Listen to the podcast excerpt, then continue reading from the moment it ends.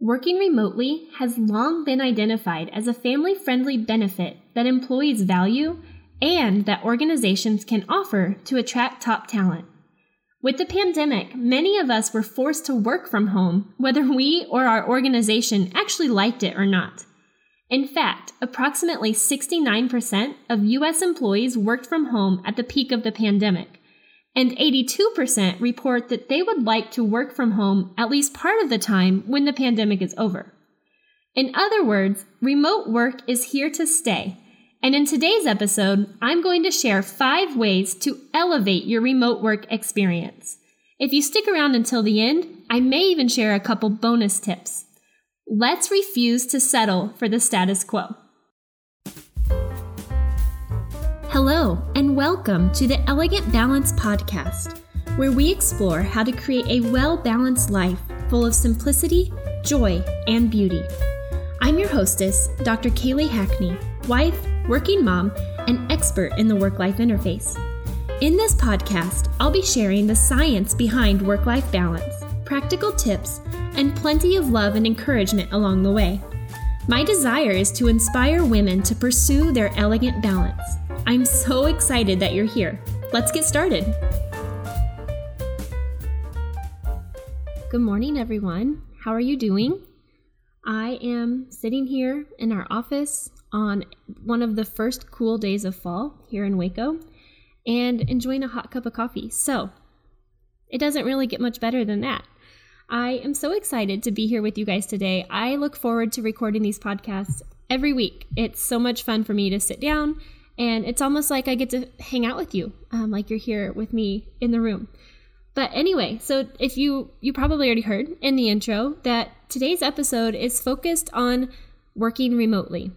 And you can Google tips and tricks for working remotely and come up with hundreds of results and probably get all the tips that you need.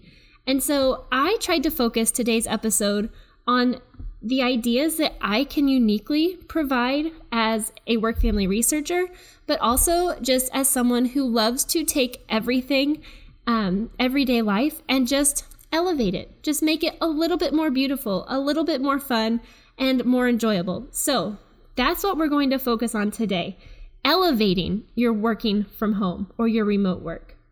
A few of you mentioned on Instagram that this is something that you would be interested in. So thank you for letting me know that so that I had um, some idea of what, um, what you all are interested in learning about. Some of you also mentioned you'd be interested in simple living. And when I sat down to think about podcast episodes with regards to simple living, I realized that I have at least four to six episodes that I could do on that topic alone. And so stay tuned. We will likely do a series on simple living in the next couple weeks. Okay, so without further ado, let's just jump straight into the five ways to elevate your remote work. The first is to make sure that you have the necessary tools. So, first and foremost, make sure that you have the tools to do your job. There is nothing elegant about taking twice as long to do something because you're using outdated or ineffective tools. Think about your office space at work. What tools are available to you there? Which ones do you actually use? Now think about your workspace at home. What tools are missing? Maybe your laptop is clunky and you need a newer version. Maybe you're constantly traveling between your desk at home to a coffee shop and are tired of unplugging and plugging in your computer charger. That would be me. My hand is raised there. If that is you, invest in a second one. I know I did, and it makes a huge difference. Maybe it's as simple as just putting your favorite pens and scissors and post its and stapler and tape dispenser in a designated drawer or tote so that you're not running through the house looking for things when your kids misplace them. Now, if you're anything like me, you like to bounce around between working from home and working from your favorite coffee shops. If that's the case, have a designated bag. Mine is a it's a nice beautiful black backpack that you pack with all of the office essentials.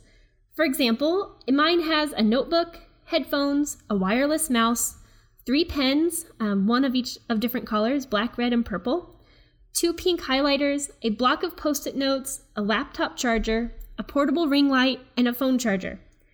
In other words, it is literally my office in a bag. It doesn't matter where I go, if I have that bag with me, I know that I have the tools that I need to get my work done. Also, I don't have to waste precious time packing my bag each day because I just leave all of that stuff in there. And I don't have to worry about making decisions about what to pack and what not to pack, which leads to decision fatigue, right? I only have to think about it the one time that I packed the bag, and then I'm done. I can just take it with me whenever I need to. One last thing for this tip. Before you run off and go on a shopping spree at Office Depot or at Target, I highly encourage you to reach out to your supervisor. Chances are that they would be happy to help you get the tools that you need, especially if you tell them that it will help boost your productivity. The worst thing they can say is no, and then you decide whether it's worth an investment on your part or not. Okay, the second way to elevate your remote work is to create a beautiful workspace.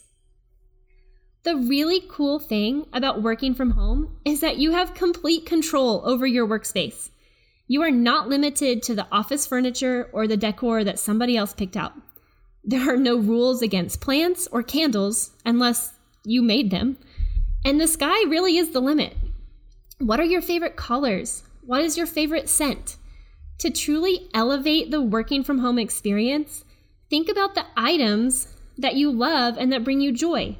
Things like candles or throw pillows or wall decor or your office supplies or your coffee mug that you drink out of each morning or a plant that you sit next to your desk. Incorporating these things into your workspace at home is going to make your workspace more beautiful and help it become a place that you actually enjoy spending time. Beyond just surrounding yourself with these items that you love, decluttering can also make a really huge difference. When you get rid of the clutter from your physical space, you open mental space to focus on the work that needs to be done.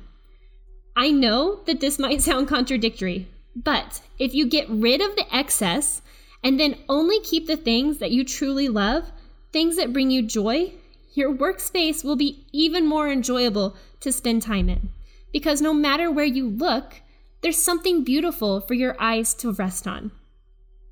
Okay, now I recognize that you may not have a home office that you can just go crazy in and decorate, and that's okay. In fact, for the past two years, I have been working on a folding table in my bedroom. Even though that folding table is not a glamorous, Pinterest perfect home office, I have done my best to make the best of it. I've arranged my favorite books on the bookshelf next to me. I add fresh flowers to my nightstand every few weeks, so that is literally what I look at from my desk. Um, I each morning I do like a quick pickup of the bedroom where I put away anything that's out of place. I make the bed, since again, that's what I'm staring at every day. And then I light my favorite candle, put on some relaxing jazz music, and I'm ready to start the day in a beautiful space that I love. My point is that you can take steps to create a beautiful workspace no matter if you're working in the home office, the bedroom, like I am, or at the kitchen table. It just comes down to intentionally surrounding yourself with beauty. Okay, so the third tip is to set office hours.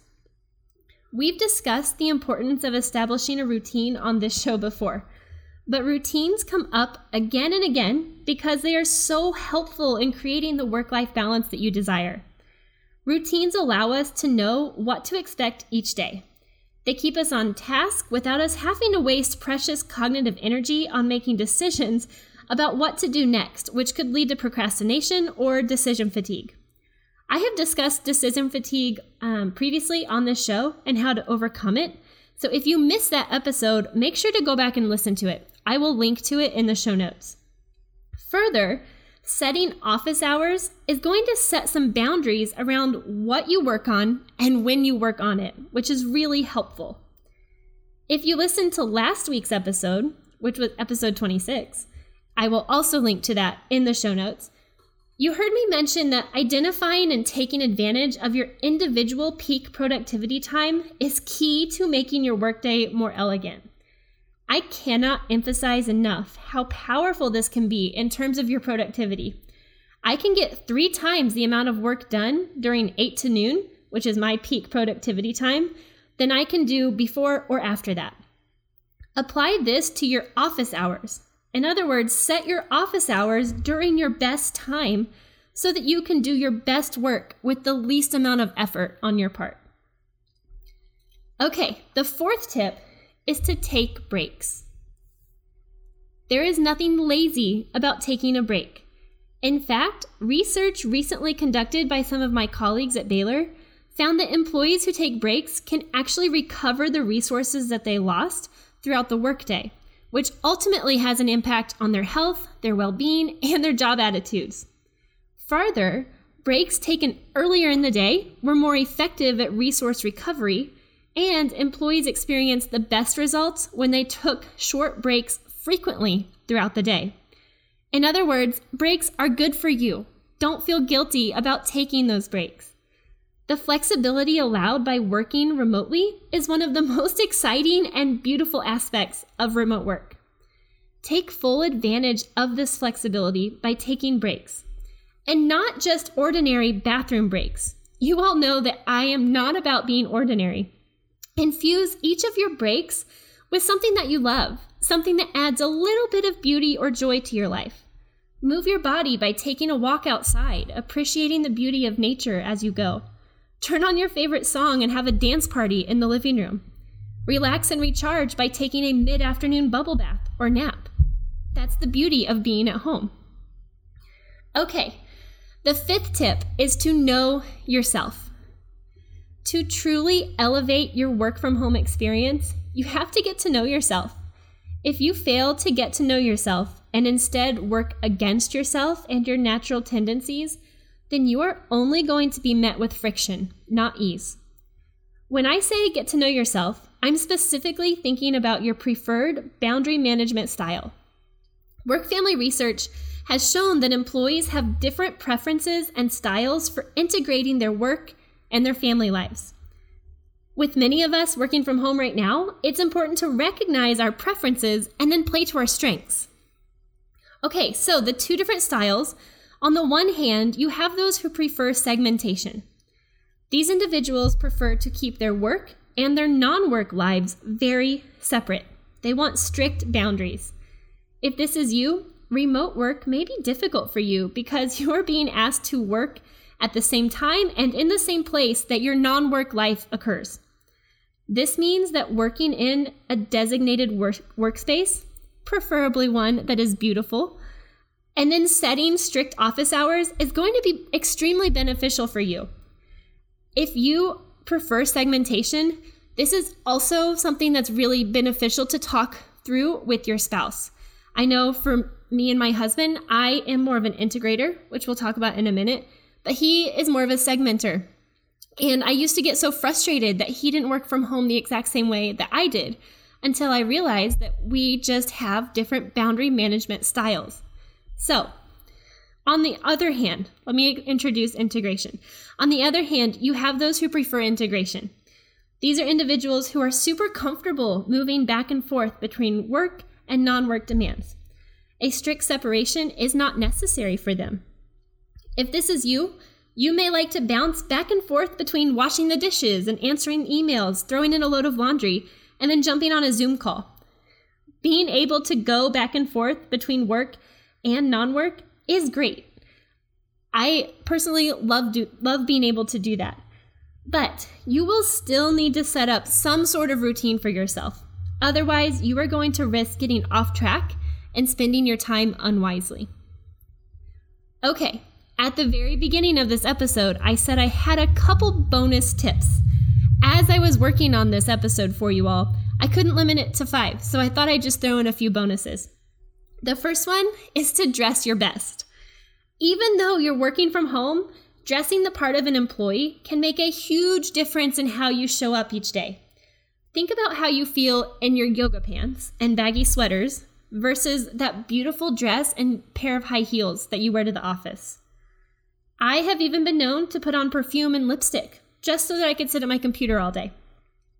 How you dress impacts how you feel And that ultimately is going to show up in your performance at work.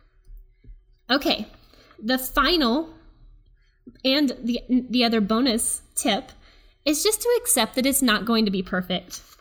We have discussed this previously um, in an episode focused on perfectionism, which I can link to in the show notes if you want to go back and check it out. But you are not perfect. And you know what? Neither is your supervisor, your organization, your spouse, or your children. Let go of your unrealistic expectations about what working remotely should look like and instead figure out what it does look like for you. I hope that you've enjoyed this episode, and if anything, that it started helping you think through how you can not only just work remotely and survive working remotely, but instead elevate it to where you're thriving working from home. If you would like to connect outside of this podcast space, I would love to hear from you and connect over on Instagram. You can follow me at Kaylee J. Hackney and send me a DM. Let me know what you like about the show. Introduce yourself. Let me know maybe what you're struggling with with work-life balance or things that you that you have found that work really well. I would love to hear any and all of the above. Have a beautiful, joy-filled week, friends. Thank you so much for listening to the Elegant Balance podcast. If you enjoyed this episode, be sure to subscribe so that you don't miss any of our future conversations. Also, it would mean a lot to me if you could leave me a five star rating and review in iTunes or wherever you're listening to this episode. Thank you, friends, and have a beautiful, joy filled week.